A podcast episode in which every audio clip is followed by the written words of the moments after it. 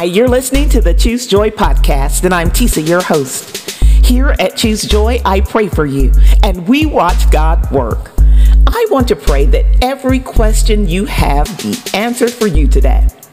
I pray that the fruit of your praying, reading, and studying be better insight into the mysteries of God. Not only will you know and understand God better, your thoughts and deeds will reflect the God in you. I pray that you are confident that Jesus is the way and that you know that the Lord is your access directly to God through prayer, your access to forgiveness and everlasting life.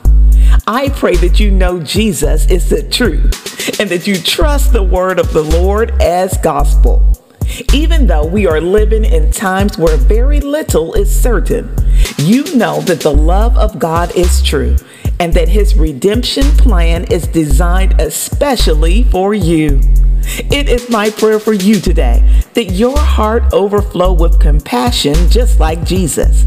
That your actions reflect the teachings of Jesus to your family and friends, and that the work of your hands be evidence of the Lord working through you.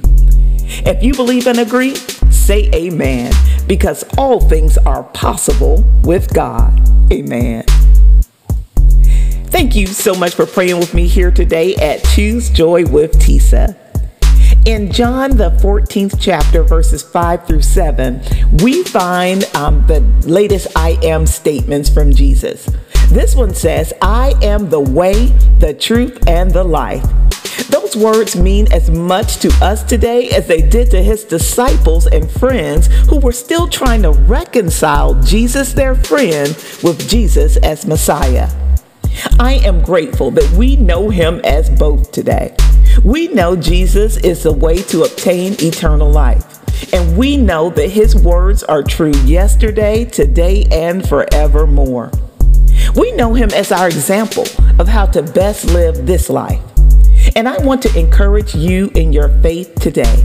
When you read through the rest of this chapter in John, you will hear Thomas and Philip ask questions about what they don't understand. Jesus, we don't know where you are going, they say.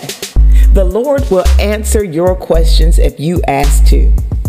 Read, study, and pray when you need any understanding. And I pray that the Spirit of God will give you clarity and give you peace. I hope that you will join me for tomorrow's prayer. And if today's prayer was for you, let me know by leaving me a comment at tisajones.com. Until the next time, I pray that you choose joy. Amen.